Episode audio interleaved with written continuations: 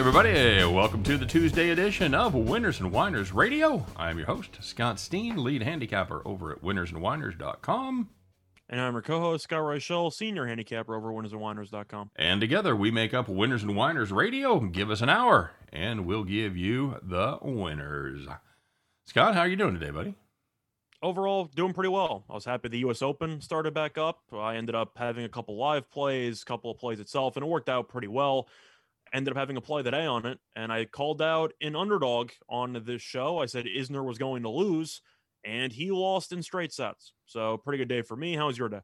Not bad, not bad at all. We had the Toronto Blue Jays to take care of business there, and they were, uh, thanks to Vlad Guerrero. Hey, I don't know if you knew this. He's pretty good. Have you seen this kid play? Very, very strong. Good baseball player. I rem- he had the same name as this other guy who used to play, but I think his name was Senior. A little better eye. He was also good too. little better eye than that guy. Uh, they're both gonna have a lot of hardwood when they uh, hardware when they retire. Absolutely right. So it is good to be with you all here on the Tuesday edition. We have got a fun show. We're going to talk a little NFL. We're going to talk a little U.S. Open tennis, of course, baseball, maybe toss a little college football in there some way or another. And it's uh, it's going to be great. We want to say a special shout out to everybody down there that's dealing with Hurricane Ida. Scott, you guys are going to actually have that up there where you live in a couple days, aren't you? I believe a bit of it, but definitely not the main. I mean, it'll be it. it'll be like yeah, twenty mile an hour winds and three inches of rain. It's not exactly going to be you know Hurricane City, but you will have the remnants of the storm there. You guys, mm-hmm. you guys dodge a lot of hurricane bullets being in New York, don't you? I didn't really realize that. Storms in my time, but yes. All right, fair enough. All right, guys. Well, let's uh, let's get it rolling here because we got a lot of the show to get to. So let's let's talk about the people that maybe didn't do so well, Scott. And of course, I know everybody's tuning in today for the Bad Beach for the uh, for the Call the Cops segment. Going, man, I hope they've got some tennis lined up. And indeed, we do, Scott. You took me down. You were you wore me down, and we were able to put some tennis in there. So let's find out who took it in the shorts. Who thought they had a straight set winner and then they didn't? Hey, get ready to call the cops, would you? All right, Scott. Well, we're going to start off not in the world of tennis, but we are going to start off in Major League Baseball. And this is going to be the Orioles and the Blue Jays game that I was just talking about. The under nine and a half there had two runs in the first five innings. They had nine runs going into the ninth. And then you've heard this story before, Scott, is the uh, the Blue Jays had a commanding uh, seven to seven to two lead. The Orioles, for no apparent reason, uh, I think I actually put a lot of base runners on there. It could have been worse, but they did scratch across that meaningless run in the top of the ninth. And of course, we have meaningless in quotation marks because it's only meaningless if you didn't have a bet on the total. If you had the under nine and a half there, it definitely wasn't meaningless to you. It made the difference between cashing a winning ticket and calling the cops. And now it's time to talk about some tennis. If you had a Duckworth minus four Oh, who on didn't? the game spread I against couldn't- Martinez, Couldn't wait to get my money in on Duckworth. I'm sure. Well, he won the first two sets 6 4 6 4, He was which is cruising. equal to four games. Yeah, all he needed to do was win the was win the uh, third set That's any it. way possible. Yeah. and he had five chances to do so. Sure. five match points in the third set. He blew them, lost in a tiebreaker, but that's okay because you're still up three games. You just need to win one more set. It's all good. You know, it's still doable. And then, unfortunately for Duckworth, he fell apart completely and he lost the match outright. You needed to win in the third set, or you had five chances to do so. He blew them, and then you end up losing the next three sets, and you lose your bet. That's got to hurt. Oh, I'm sorry. You done now? Yeah. You have Yes. tennis one next. So Uh, I know. I'm I'm aware. If you had uh, Vesely on the money line, you were getting a heck of a price, plus 290 as he squared off against Anderson. Oh, that guy still owes me money. You know, this is a weird one, Scott, because Vesely did not get broken for the entire match. Still lost in five sets. That is very difficult to do. I know you're a tennis guy. How often does that happen? Not that often. I know I actually mentioned something about that with I believe it was Sam Querrey a couple of months ago where he lost a three set match without even facing a break point Right. in three sets. But of course, the U.S. Open and now other majors have fifth set qualifiers, uh, have a fifth set tiebreak. So you don't actually have to win a match without breaking somebody anymore. And Anderson didn't break him, but he won the match. Amazing. Amazing. Yeah. If you had Vesely plus 290, yeah, fine play. They were evenly matched, but somebody's got to win, and it wasn't him. Time for you to call the cops. All right. Of course, the opposite of call the cops. This is the good news section. These are the people that had those nice, easy winners. You didn't have to have any sort of sweat at all. You could just sit there in your chair, have a little lemonade, enjoy the day because you were sitting where, Scott? In the rocking chair. In the rocking chair.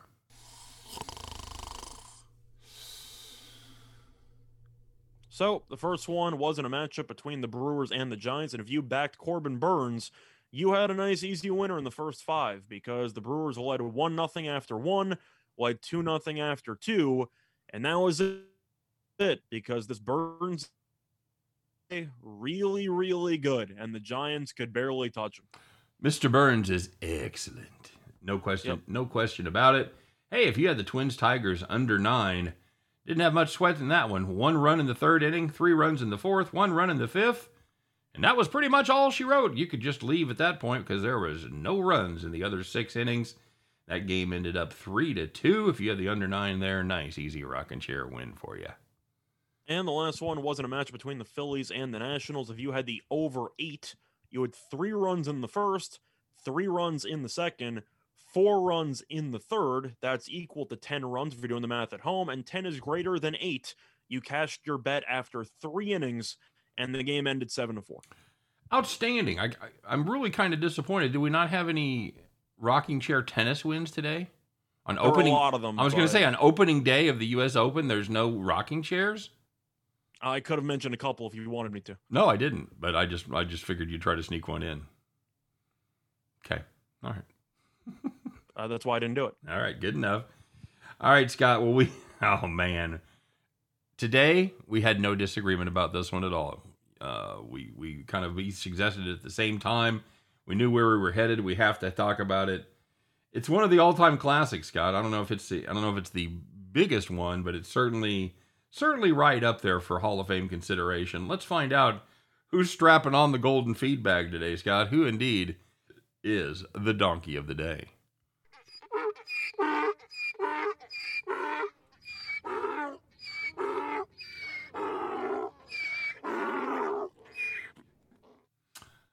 All right, my friend. Well, you may have heard about it. Now, these guys have been the donkey of the day before, but I don't know that it has been quite this bad. Our donkey of the day is ESPN. And I don't know if you heard this story or not, but they had a high school football game on Sunday, as they often do, between uh, some of the top programs in the nation. Had IMG Academy out of Florida, that is basically where you send your children to play if you think they uh, they have a shot of playing in the NFL someday. Gets them ready, and they've got, of course, all kinds of lines into college programs and everything like that. Great team is what I'm is what I'm trying to say to you. They played a team from Ohio, Scott, called Bishop Sycamore. Well, that should be your first clue right there, because Sycamore, as far as I know, is the name of a tree, not the name of an actual person who would be a bishop. But I digress, because Bishop Sycamore, Scott, they weren't very good. They're not very good at all. And in fact, what they do is they are pretty much the Washington Generals of high school football. They travel, they play teams that are far above their level. In fact, they played IMG last season because basically no one else would with COVID and everything. They lost 56 to 3. Now, that wasn't that big of a deal. Nobody really talked about it. And why, Scott? Because it wasn't on TV. It wasn't on ESPN on a Sunday with everybody watching. But the game on Sunday sure was. Can you tell us what happened in that game? Was it is it the is it the little engine that could? Is it the underdog story of the year? Did those rapscallions from Bishop Sycamore take it to the guys at IMG, Scott? I think it got worse. Oh, what happened? They got absolutely buried on national television. I, I think was it fifty six nothing? Was that the final? I know they didn't score. Right. I think it was it was in the 50s. I think it was either 55 or 56 nothing. just brutal. I, sp- I spent all my time reading about the background and how and how this came to be, and I forgot to write down the score. Not gonna lie, folks, it's kind of you're kind of seeing live radio right here in action, but it's and it's really a fascinating story because this dude has done it before with another cat with another school, and it's it's it's a whole thing. It's an it's an absolute fantastic story. But the bottom line is ESPN did no vetting of Bishop Sycamore whatsoever. They have a couple of guys that I didn't even know this was a thing that they put together these matches between schools, these you know uh, Demeter out of out of L.A. and you know some of the other fantastic schools back on the East Coast and stuff, and they match these schools up, whatever. So ESPN no due diligence, none at all. It's, that's inexcusable. Um, all right, I've ranted. What do you got to say about this? We put in more research writing about the donkey of the day than they did booking the actual team. Very good. Oh, that's outstanding. I think that's absolutely true. We did more background for this story than they did for that game. And yeah, brutal, brutal. And ESPN deservedly wears the golden feedback today. You don't get much donkier than that. As they, uh, even the announcers were saying what they were mainly worried about is somebody getting hurt when it was it was 30 to nothing in the second quarter. And they talked about like well you know they told us this school's supposed to be good. In fairness we've never heard of any of these players. They're not on anybody's list of uh, prospects. But we took their word for it. And right now i'm just worried about player safety and that was exactly the case it was it was ugly it was ridiculous in um, espn's defense are they sure they have enough billions of dollars to research a fake high school team yeah, don't you, you guys? You don't have any interns. You got no. You got no interns there. You got you got no PAs, no production assistants. You can turn loose for that project for eighteen bucks an hour. Come on, stop it, ESPN. You want to be a big player? Act like you're a big player. Good grief, donkeys of the day once again. All right, Scott. Now we're going to pat ourselves on the back here just a little bit. And you were really on this one, and I agreed with you. The odds makers, man, they were drinking again today, and we're going to find out just how drunk these guys were. It's time for the odds makers. They're drunk.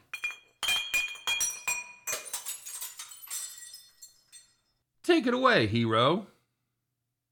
So, looking at the Rockies taking on the Rangers yesterday, I mentioned yesterday, like the Rangers on the money line, not because the Rangers are any good. They're not. because the Rockies were minus 145, yep. even though they had lost 46 of their first 65 road games. That's and not good. The Rangers won because the Rockies never went on the road. Again, the Rockies are terrible. If you look at the stats for almost all of their starting pitchers, inexplicably, they are all better at Coors Field. And of course, Germán Márquez was right there with him. he wasn't terrible, but the kid, uh, what is it, Alexy? Alexy? Yeah, Alexy was good. Yeah, absolutely, and uh, that was a fantastic thing. As the uh, Texas Rangers did it to it, they win four to three. Odds makers, man, they were a little bit drunk, Scott. They really were. Now, in some of the games, you know, one of the one of the games where they weren't drunk, and I was wor- I was worried about this one for for about half of it they uh, the big line the big line was of course Toronto uh, taking care of business against Baltimore, and that one by the time it went off at DraftKings it was minus three sixty five. Bovada was minus three fifty. So the odds makers they took it in the shorts there, buddy. They kept moving the line, moving the line. Didn't matter as the uh, Toronto Blue Jays uh, put that put the hammer down on that one. So anything else uh, jump to your mind? Not really. It was mostly looking at that one game and just looking at the fact that the Rockies, on principle, should never be minus 130 or above on the road. It just doesn't make any sense. Absolutely ridiculous. Just no sense at all. This is um, in in any other season they would be the absolute worst road team in baseball, only because they are in the same uh, the same. I was going to say the same division uh, but they're uh, the same year as the Arizona Diamondbacks. Are they not the worst road team in baseball? That is the the Rockies. Once again, I will say this if you, in case you haven't heard me say it before. Rockies second best winning percentage on the on the at home, second worst winning percentage on the road. I've never seen I've never seen a psycho team like that. Uh, I saw it with the 76ers in basketball a couple years ago. two year yeah back in the uh, ni- 1920 season before before and I would have been curious to see how that played out too if we could have seen the playoffs at home and because as as you may or may not remember we kind of got coveted out there and about You just said the 1920 season? what Yeah. the, the It was, it was 1920, right? yeah 1920 Yeah. Okay. I'm Yeah. making sure that that was the right year. yeah no it wasn't yeah it wasn't after it wasn't after 1919 it was Yeah, and I I know I'm, messing with you. You, you. meant the 2019 2020 season. Yes. I know I'm, I'm messing with you. That's you know what that, that is an important that is an important thing to make sure you get clarified because Yep. if you're listening home going the 1920s what is that George Mikan's grandfather played in that game? No, the mm-hmm. 1920 season. So as we as you guys know, of course you are listening to Winners and Whiners Radio. Give us an hour. That's all we ask, and we'll give you the winners. And you never know when we're gonna when we're gonna be spitting out gems. Can we? Is that a thing, Scott? Can we say that? Spitting gems. if we keep winning farms, we can say whatever we want. Okay, very good. And uh, you know, we'll we'll get to that. We may or we may or may not have had another successful farm day, so we'll uh, perhaps get to that a little bit later. Of course, do remember that we do have our bet the farm play coming up, and we've been a little warm lately, my friend. We've uh, we kind of we're kind of treading water there for the for the first part of it, but we have put the pedal to the metal, and we have been performing as we expected we would all along.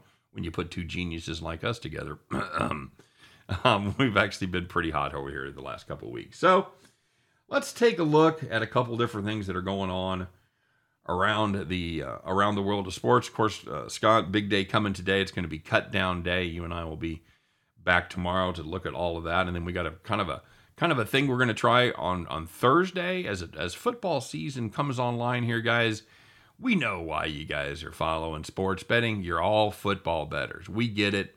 Basketball is fun. Baseball some profit opportunities, but that ain't where the bread's buttered. We got football coming up, so we're going to be doing uh, every game on the card for the Thursday show. Every every uh, every FBS game. We're not going to. There's there's probably 20 FCS games going on. We may touch a couple of those that involve FBS schools, but we are for sure going to do every FBS team on the schedule. And uh, yeah, then we'll be doing some special editions. You guys will have to check us out on our podcast formats because obviously we don't do our radio show Sunday and Monday, or Saturday and Sunday rather. So we are going to do a special edition where we do every NFL game on the board, and we are going to do our favorite. mm, I don't know. We'll just take a look at the top ten or so college games of the week. So that's going to be fun. Make sure you guys stay tuned for that. Indeed. All right. So Scott, the NFL did their thing as they do every year. This time they came out with their top 100 NFL Network, and as what should be really no surprise, it was uh, Patrick Mahomes at the top of the list. So let's let's start with the easy one. Do you do you agree with that? Uh, and before you say, I'll give you the top five so you can see if somebody should be plug and played. Pat Mahomes was first, Aaron Donald second, Aaron Rodgers third, Derrick Henry fourth, and Travis Kelce fifth. So let's start right there. Any of those you disagree with? Anybody you would have plugged in instead? Uh, I would have actually flipped Davante Adams, who was six, with Travis Kelce. Okay. That's five.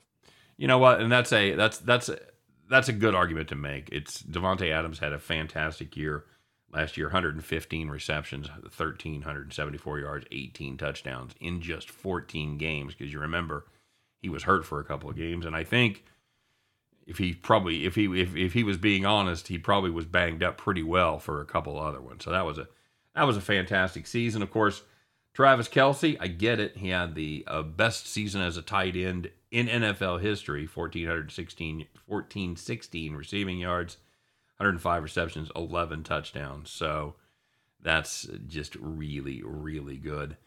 But I, I don't. I got no beefs with you there. If you want to put Davante Adams in in front of Kelce, I, I got no problems with that. I just think Adams has to be top five.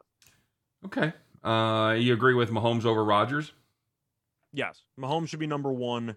The main issue I have with the top ten, Yep. Brady shouldn't be there. Brady's number seven, by the way. He shouldn't. He shouldn't be in the top ten. He arguably shouldn't be in the top twenty. You can make an argument for the top thirty, but I know that he won the Super Bowl. Wasn't he awful in like half of those playoff games? Yeah, pretty much. pretty much. Yeah. Did he have a Um, good regular season? mm, it was okay. It was So why is he number seven? because he's Tom Brady, man. It's Tom Brady. So let me ask. Let me ask you this then: Who should be the third? Who should be the third highest ranked quarterback? Uh, going if you're see the top 100 is based pretty much solely on last year. Yeah, It's got to be Josh Allen, right? I think so. I think. If, I think Allen had a better year than Brady last year. I don't think that's close. No. Now I was gonna I was gonna ask you because uh, Josh Allen ends up being number ten, so he's three spots behind Brady. I was so that takes away my next question, which was, do you think Josh Allen deserves to be top ten? Yeah. Okay. Allen easily deserves to be top 10. But if you want to talk about quarterbacks and who I would have ranked above Brady as well, I think Wilson should be ranked above Brady. For last season, or for you're talking about just just as a last season award? Yeah, if it's about last season alone, I get that Brady has the hardware because he won the he won the championship and whatever. Right. But Wilson had no supporting cast, and he basically carried that team for the entire season. Yeah.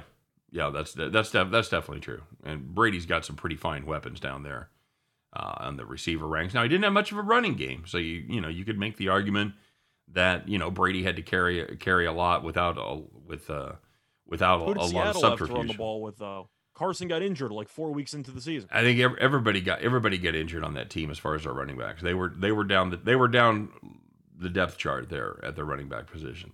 No no question about that. So all right, well that's and that's decent. No, now here's my other question: Does a defensive player really deserve to be number two?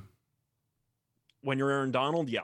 Okay, well here's and here's my argument against it. And I I get it. He's I don't think I'm gonna I don't think I'm gonna have any argument with the fact that he's the best defensive player in the game. However, I don't think he can affect the game a way a quarterback can. I don't think he has the same effect on a game that Aaron Rodgers has. And I'll tell you why. Because Aaron Rodgers is involved in every single offensive play. You can scheme away from Donald. Now, it may not play to your strengths. You may have to play, you know, you have to play backwards, as they call it, you know, where you're a left handed team and you have to play the other way or whatever. But you can scheme around one defensive player. You cannot scheme around Aaron Rodgers. You can't scheme around Pat Mahomes or Josh Allen. So that's that's my argument to not putting a defensive player that high. So if if you're looking for who makes the most impact, I don't think it's I don't think it's Aaron Donald. If you want to talk about who's maybe the second best player in the NFL, okay, I can, I, go, I can go along with that. Your thoughts? And just to confirm, this is the top 100 players, right? I don't see the word impactful in the sentence, right? No, no. I see. You see, I mean, I, I laid out a great argument, and then you I did. I just, I'm completely and then the and then I then I tr- then I trashed it in the last sentence. I Yes, completely did. I completely trashed my own argument, and of course you picked up on it. So. Yeah, of course. If I was making a top five impactful list or whatever, they'd all be quarterbacks. But I'm saying, Did you wait? Wait, did you over- say impactfulist? I said impactful list. Okay, it's the top five most impactfulest players out there. I love it. Okay, sorry, sorry. If I was doing that, it'd be quarterbacks. But since this is just player Okay, and the actual position doesn't really matter, then Donald has to be top three, and he's not three. okay, all right, fair enough. That's good. Did you? Did we talk about? Did, did we talk about Jadeveon Clowney calling out all the guards in the NFL? Did you see that Uh, quote? we did not talk about it, but calling him I feel like calling him unathletic and all this we stuff. can. And then there are a couple of clips of Quenton Nelson ragdolling him last year, but you know we don't have to talk about that. Yeah, that's it's just, he had three sacks in two years. Might want to sit this one out, Clowney. Mhm. That's all I'm saying. Okay, so that was good. It was kind of a fun thing. You like you like seeing the top 100? Not really. It means nothing to me. Wow, you couldn't you couldn't show a little excitement there for the show. Sure, I love it. Truth it's great is- time. No, it, because these are player voted awards, which aren't even awards. They don't mean anything. But I, I feel like the lists are always bad. And they had a really awkward moment there where Deshaun Watson was number 18 because he had to be, but they couldn't really say anything about him or not. Right. So I thought that was kind of weird. What are Do we think that was weird? What are we doing with him? By the way, they What are he- we doing the, the top 100 list kind of treated him like the Texans are treating him. It's like, well, we can't really ignore him because he's here. We've got to mention him, but we can't really do anything with him. And that's why he's They number 18. Music in the, yeah, they played some music in the background. Nobody really said anything, and I'm just like, can you show some touchdowns or something? Like he's still on the list. Like you should probably throw him on there. You know? Well, that's like if you do like the top 100 of all time, you got to put OJ on there. Uh, I actually have seen that happen before, where NFL Network did a couple of countdowns, top ten running backs in like the '70s or whatever, and they got OJ in there, and they like don't they like half say stuff, but they always cut it short. So like the the clips are like ten, like eight minutes for one guy, and OJ gets a nice like three and a half. Yeah, I mean it's it, you know he was the first guy to rush for 2,000 yards, and he was absolutely dominant when he played with the Bills. Just Yeah, he's one of the best running backs of all time. he really is, and you know it's, it's, it's a shame things kind of went south a little bit. Later. Well, the the reason why he was good in the pros was because both gloves actually fit on his hands. Okay, okay. Co- that was sitting there. Come on, that was pretty good. Come on, I had I had you going there for a second. I was seeing, I was all, I was getting all set up for people saying that, uh, you know, it's a shame that he had to absolutely ruin his good career by making all those bad movies, and then it got worse. Don't insult the naked gun like that. Ah, Nordberg, we har- we hardly knew ye. So Scott, here's one I know you want to talk about. Yeah, you know what? I wouldn't do it justice. Set this up for us, would you?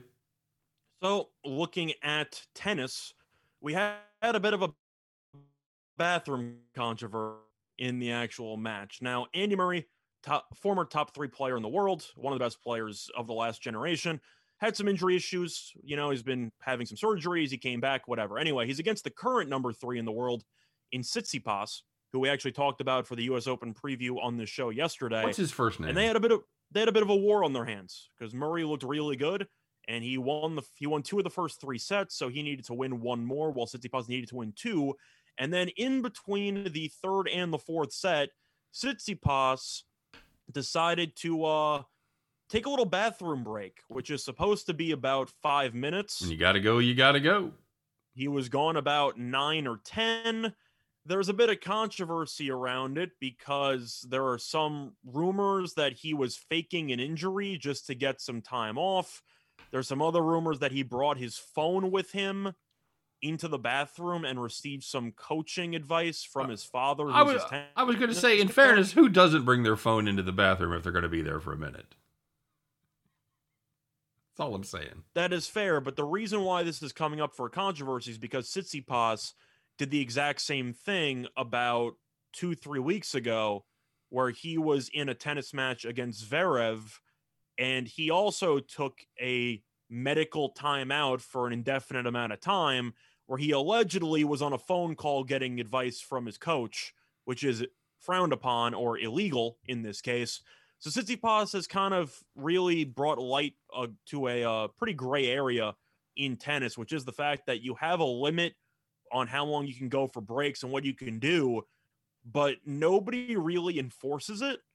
So if you end up violating anything by a couple of minutes or a couple of, you know, maybe bringing a phone in or not, there are no real punishments in place for what happens if you violate them or how you can actually monitor them following those rules.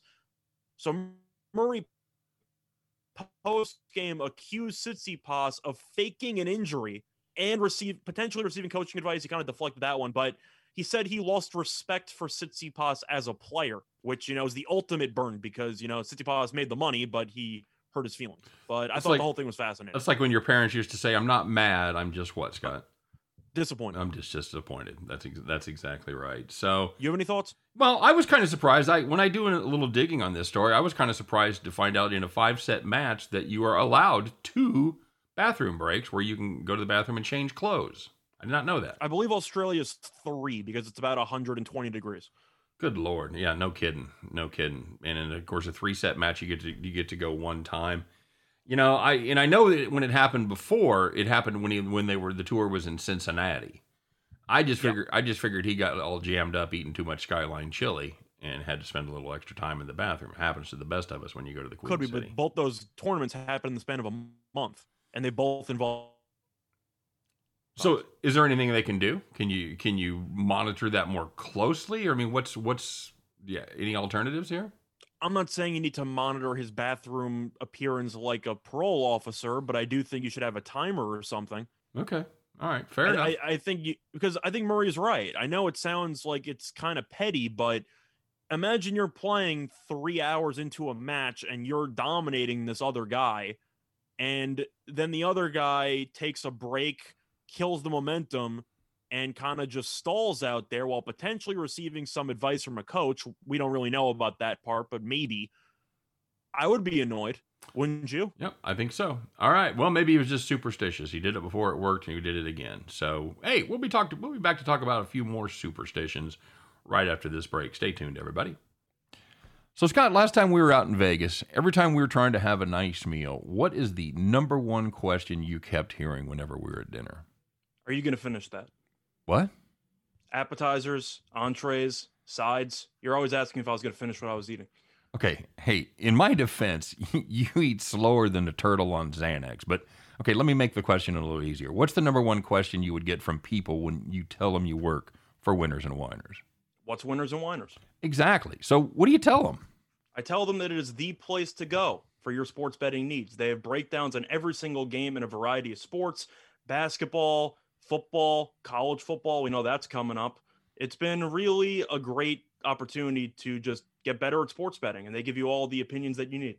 Yeah, see, and the thing I like about it is the fact that they don't just inundate you with numbers that have no context. You know, you go to some places and they just throw numbers, numbers, numbers, but they don't tell you what they mean, and you just kind of your eyes glaze over. But these guys, not only do they use those same numbers and put them in context, but they're fantastic writers. They're great handicappers. You mentioned college football coming up. That's my favorite time to use winners and whiners because they do every FBS game every single week. It is a fantastic site. Scott, what's the best part about winners and whiners? It's absolutely free to use. That's right. It is absolutely free to use. Winnersandwhiners.com. You absolutely have to check it out. You need to make this site part of your daily handicapping regimen. If you are not doing it, you are absolutely leaving money on the table. So, see, that wasn't that hard at all, right? Sure, you're still getting none of my fries. What? I, I didn't. I didn't say a word. I saw you looking at them. Seriously, dude, it's it's been like an hour. If you're not going to eat no. them, oh man, that's brutal. All right, fine. Seriously though, winnersandwhiners.com. Go there or be square.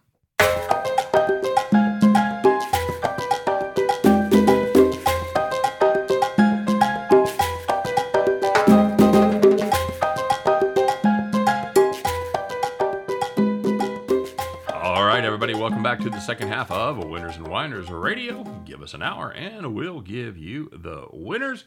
Scott, we talked a little bit about superstition here to tease it coming out of the break. And this all started because Ryan Day, head coach of the Ohio State, the Ohio State Buckeyes, had a beard and he got rid of it, shaved it uh, before the first game, before the season opener.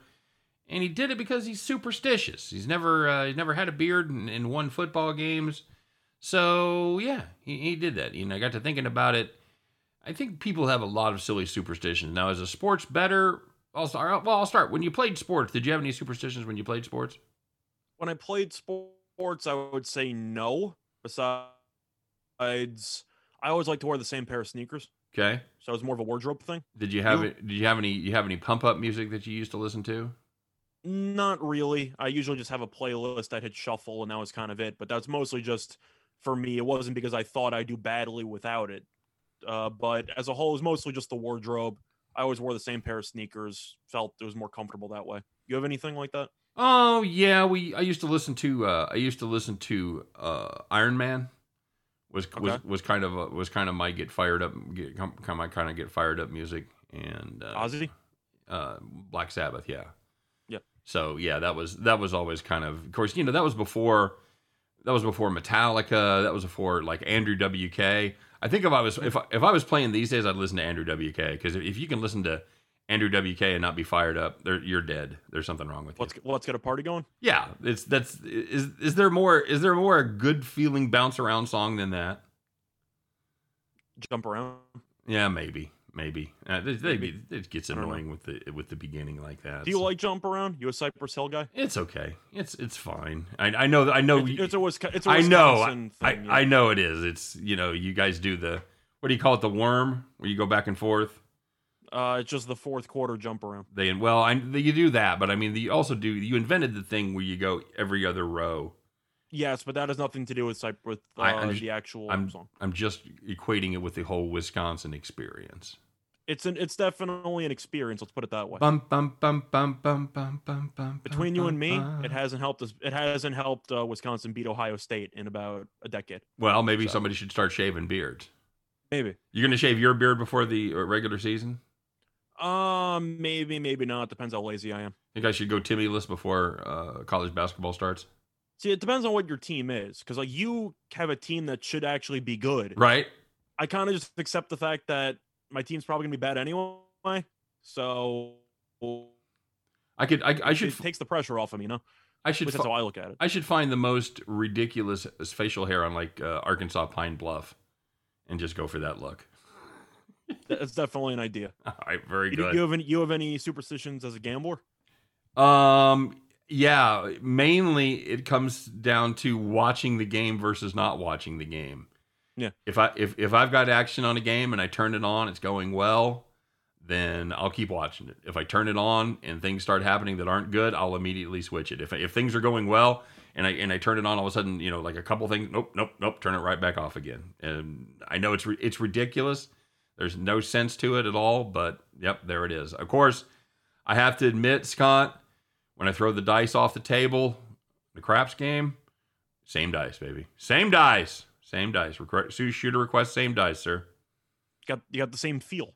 You gotta have the same feel, man. Mhm. We used to call that. We used to call that, by the way, uh, working a a craps table. We called that a John Milton roll. Why? Paradise lost, my friend. Thank you. Nice. Thank you very much. You got any su- superstitions when it comes to gambling? Uh yeah, same thing as you with the watching. I feel like everybody does that where if your team's not doing well or whatever, you just decide I got to try something. It The- sounds really stupid, I know. I know, dude. you I, got to do it. I'm the same way. Do you have a signature chair or like position that you'll watch the events in? No, but I'll tell you a story. We went up to watch the Kansas City Chiefs play the Indi- Indianapolis Colts about six, seven years ago. All right. That's is that the Andrew Luck game? Uh, yes. Yeah, it was the well, yeah, it was the game that I think the Chiefs were up. I want to say 38 or they were up 31-3, I think, at, at halftime. I think it was 38-10. Well, they they immediately scored. They they had a pick six to start the second Yeah. half, Mhm. and they took it to 38-10. But at halftime, my buddy uh, had, a, had a guy that was over at his house, and he left. He said, "Well, come on, sit in the comfortable chair," because I'd been sitting like in a folding chair. And I got up and I sat in a different chair, and I said, "I just want you to know, if the Chiefs lose, it's completely my fault because I changed chairs." And that's exactly what happened. You know the rest of the story. Indianapolis had an unbelievable comeback. So to this day, everyone in that room, my son, my best friend, everybody uh, blames me for that loss. And you can't go back to the other chair because once you do it, the superstition's already gone. I tried it; it didn't matter. Yeah, it the- doesn't work. It just Yeah. continued to roll downhill. So I that was a terrible mistake on my part, and I apologize for, to all Chiefs fans for for doing that. Man, that was just absolutely brutal. Any what's the goofiest one you've ever heard of? Um, trying to remember if I've heard any really, really goofy ones. I've had a couple of friends who stand during the entire game. At, at their at their house? Yeah, like if they're standing and the team's doing well, they will just refuse to sit down. Huh. Okay. It's kind of the same thing as a chair idea, except it's a little bit more uncomfortable. You? yeah, that's that's definitely yeah. Lucky shirts. I know when the Chiefs had their run to the Super Bowl, we had uh, where we would we would wear we wore the same thing that we wore like for the opening round of the playoffs. We we didn't change, so I was pretty. I had a uh, playoff beard one time. you had a playoff beard for Uh, actually, twice. I did it for the Islanders, and they lost in the Eastern Conference Finals. And then I did it for the Yankees a couple years ago, and they lost to Houston by in seven, I think. But you're a pretty swarthy guy. What'd it take you like an afternoon to grow a beard? Uh, it takes me usually a week. The issue is I never actually get to connect the mustache to the beard. For some reason, it just doesn't grow in these spots. Yeah. So It looks not pleasant, but that's how my beard grows. I think I think I think you should just get rid of the stop fighting it. Get rid of the mustache, get rid of the soul patch. Just go full chin strap Amish. That's what I'm saying It's to you. really a move. It's a move. You'd fit you'd fit in well in Missouri, buddy. Because if you start listening to country music, you get a truck, you're wearing the chin strap, you're good to go. You're, you like Budweiser? Uh, I can drink it. You're in. You're in. You're absolutely in. Uh, you, you went to Wisconsin, so you got like Miller, right? Uh, yeah, but uh, anything that was available is the right answer. And he- whatever's in the keg, boys. That's exact. that's pretty much. exactly right. All right, bud. Well, we've got a, uh pretty full slate of MLB action here today, and yeah, there's some some interesting games. Anything that uh, gets your attention, Scott? It's all, and it's, it's it's probably my favorite day of the week to bet baseball because we have a full slate and we very rarely have any afternoon games unless there's some kind of makeup doubleheader or shenanigans going on. There's usually nothing nothing going on. Of course, the earliest game is going to be St. Louis at Cincinnati once again. St. Uh, uh, that's a 6:40 Eastern start time. St. Louis making a little run there, buddy. This is a big series in the NL wild card as St. Louis took down the first one behind the absolute dealing of who, Scott? Jon Lester. Jon Lester. Jon freaking Lester. Never a doubt, my friend. Actually, Lester, Lester had been terrible, and uh, it was. It was. Did you see it coming? I know you. You, you claimed you you mentioned the fact you like Lester. I did not remember that happening. I'm not going to say it didn't happen. I'm just going to say I. Truth is, didn't I remember. might not have mentioned it on the show. Okay. I don't fully recall, but I do remember personally thinking about taking Lester uh, just because I really thought Cincinnati was just going to have a complete no show for some reason. You ever get that hunch where you just think one team's not going to show up? Yeah, yeah, absolutely. And they're really, and it's one of the hardest things to do as a sports better because, you know, when you've been doing this this long and you've had a fair amount of success, you want to be able to justify every pick you make. You want to back it up with numbers and trends and analytics and all that. And you're like, you know what? I feel like Lester's going to have it today. And I, I, you know, Ned Ned Yost made a career out of managing that way, just ignoring the analytics and bunting in the first inning and stuff like that. So, yeah, it's, it definitely it definitely happens, and that's exactly what happens. Lester was absolutely dealing as they win that one three to one over Luis Castillo, and I there's an, another guy that's hard to get a beat on. Mhm. So It wasn't bad. It was just Lester was so good. yeah, that's the thing. So you've got you've got Miles Mikolas going today against uh, Sonny Gray. Cincinnati once again big favorite here, minus one forty five. Um, you know Mikolas got a late start on the season was was hurt, but he's actually pitched pretty well. St. Louis sneak one out here at an underdog price, Scott. I think they could. Uh, I do think the Reds will be leading after five, so I'm actually going to go with the Reds' first five on the run line there. Gray's been really good lately, and Mikolas, he, I'd say his numbers are okay, but he seems to always get into trouble, and he kind of tries to use finesse to sneak his way out of it. I think the Reds will get to him for maybe two or three runs early. I think Gray will pitch well. My hot take is I think the Reds bullpen blows the game but I do think the first five, I think Ray's the better pitcher. Are you really are you really going to try to thread the needle there, buddy? Are you really going I to actually am. It's just a personal hunch. I think it'll be like three two, and then the Reds bullpen just gonna blow it. Okay, so there you have it. It's the it's the ultimate thread the needle situation. Scott says Reds first five, Cardinals full game. That's and then, you get a nice price on that too. I guarantee it.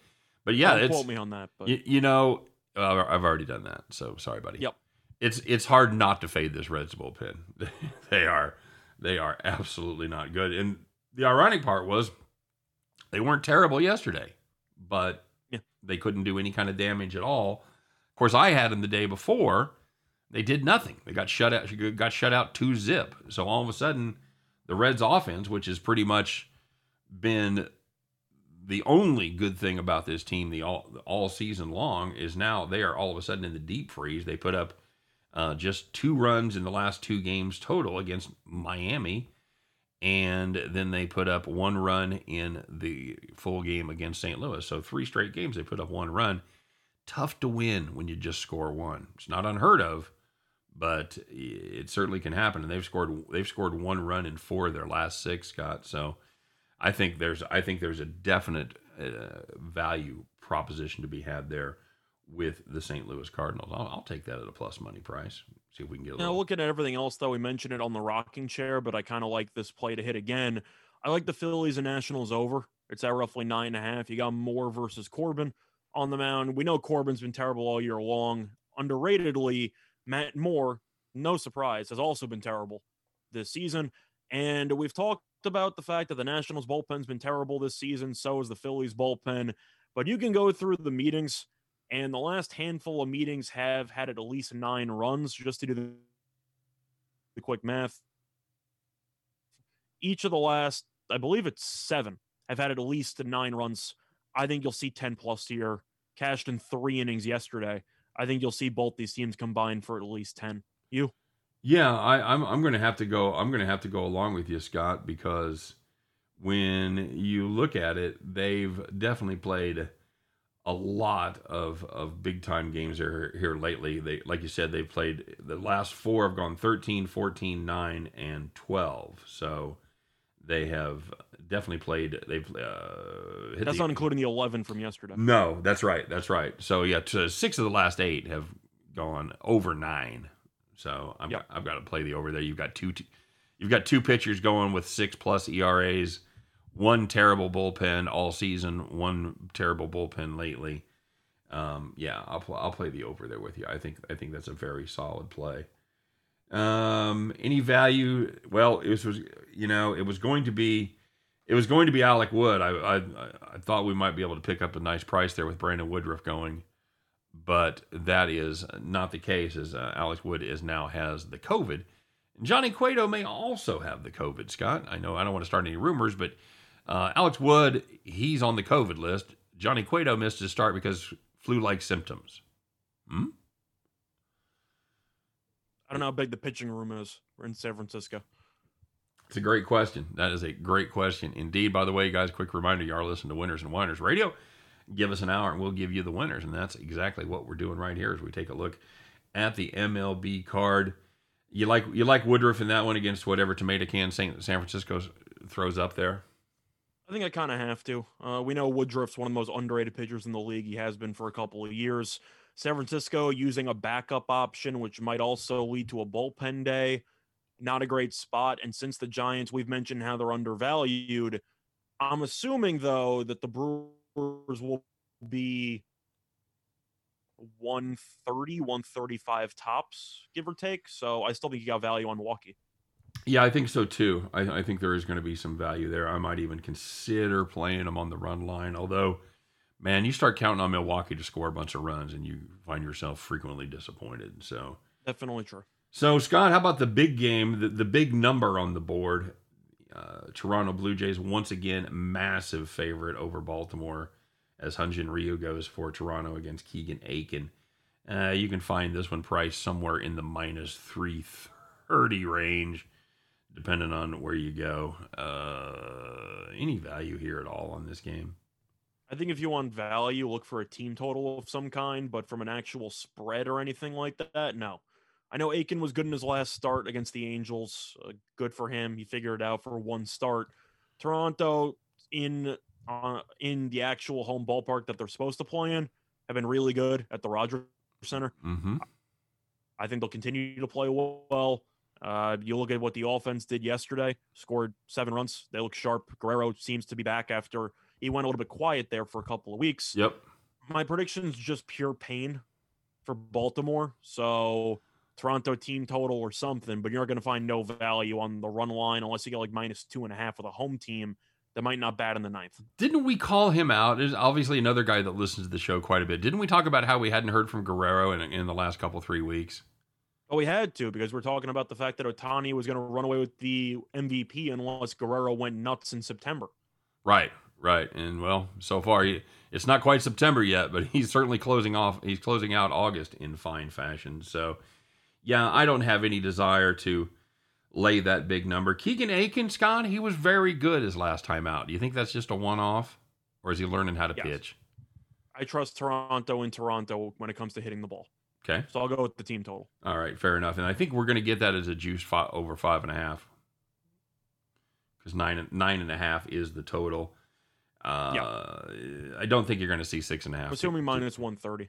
Yeah, I think that's going to No, be. I I'm think that's going to be about right. Yep.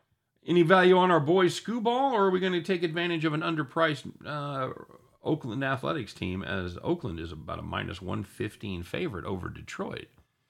Uh, if you look at their records, obviously Oakland a lot better team, but you got you got you got Skubal on the mound. You got Tarik Skubal on the mound, Scott.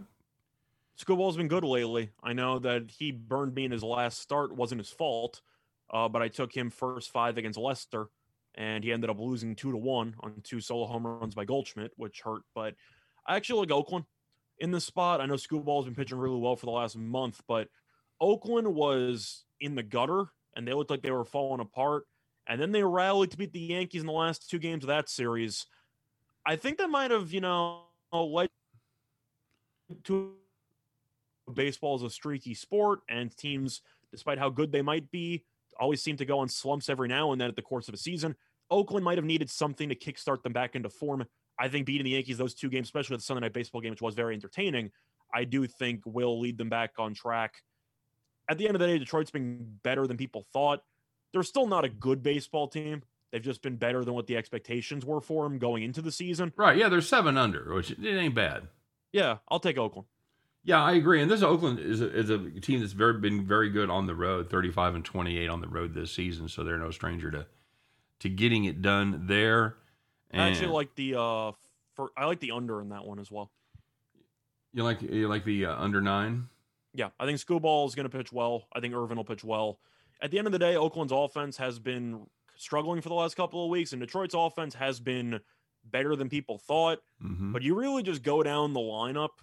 Are there really many guys that just scare you on? No, and this is a Detroit team that's really, really. slumped over the last week, averaging just 2.3 runs per game over their last 7 games. That's uh that ain't going to get Not it good. to get it done right there. But you know the part that surprised me the most, Scott, is how, how much better this Detroit Tigers bullpen has become.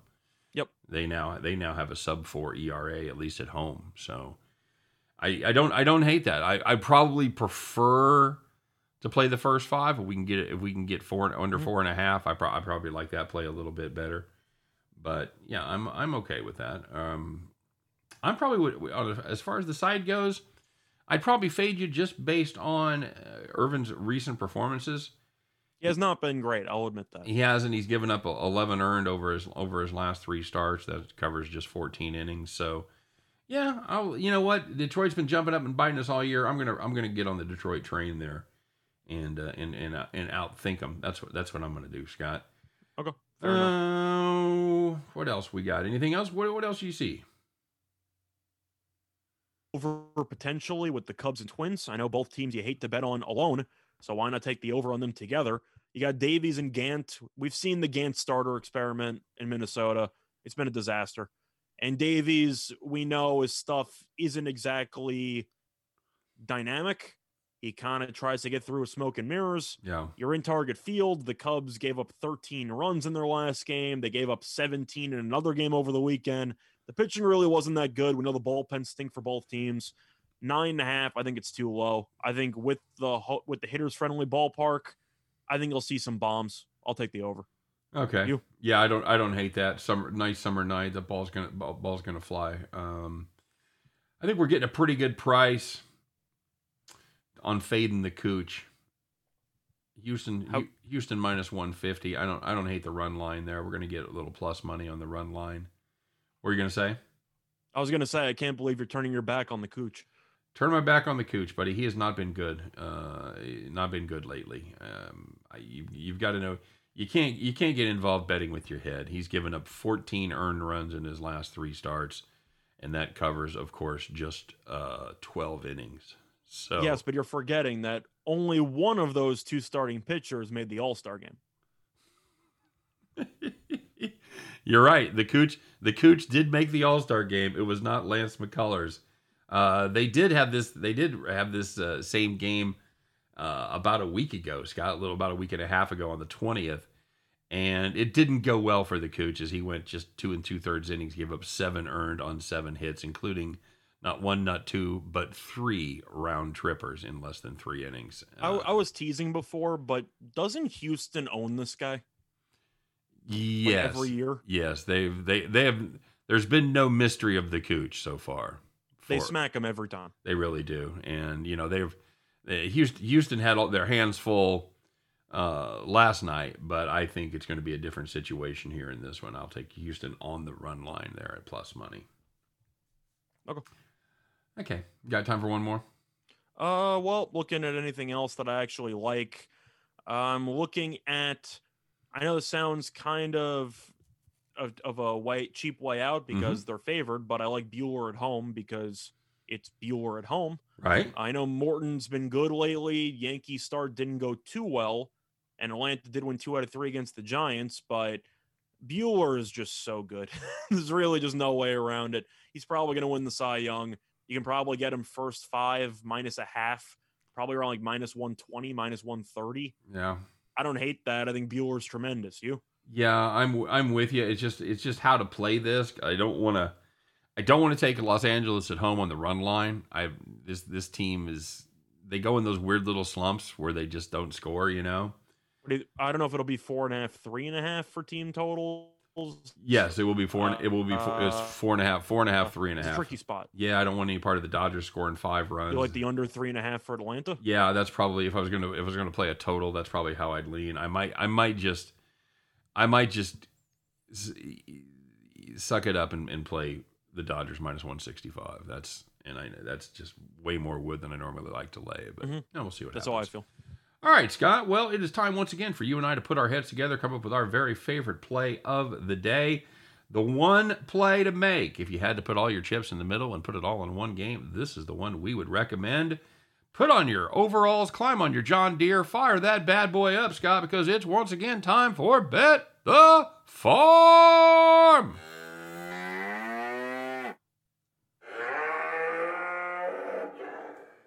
All right, very good, my friend. As we mentioned, we have been uh, doing fairly well on our farm plays. How'd we do yesterday, Scott? We had the Diamondbacks team total over three and a half runs, and they scored more than that on one pitch because Marte hit a grand slam and they went over three and a half. Never a doubt, my friend. Never a doubt at all.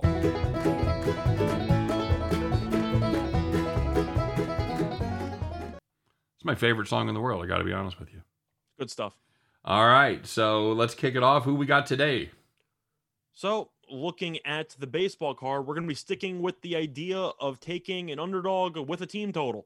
We like the Cleveland Indians team total over three and a half at about minus 130 on DraftKings. The Indians have done very well against Kansas City so far this season, eight and one overall. But offensively, they have scored four runs or more in seven of the first nine meetings. Mike Minor is pitching for Kansas City. Last month, not good, 29 and one thirds innings pitched, 5.22 ERA. And Minor has faced Cleveland twice this season, 9 point, a 9 and one third innings pitched, 8.68 ERA. We think he's going to struggle. He tends to give up at least three runs in every start he's in, and we think Cleveland will do enough to get to at least four. Yep. Yep. Completely, completely agree there. Uh, Royals bullpen has been better, but they're still not great shakes. They're probably good for at least a run. Mike Minor, interesting stat, Scott. In none of his starts has he had a clean game. He has not pitched five or six innings and given up zero runs. He gives up runs in every start. So, yep, we're uh, we're going to play the Cleveland Indians slash Guardians team total over three and a half, and that is going to do it for Bet the Farm, and that is going to do it for our show today. As always, we appreciate you guys listening, appreciate you watching on YouTube, and uh, we appreciate you downloading us on all your favorite podcast platforms Google Play, um, Spotify, Anchor, all that good stuff. So make sure you check it out each and every day. We appreciate you joining us. For myself and for Scott, thanks very much for the effort. We'll be back tomorrow on Winners and Whiners Radio. Take care, everybody.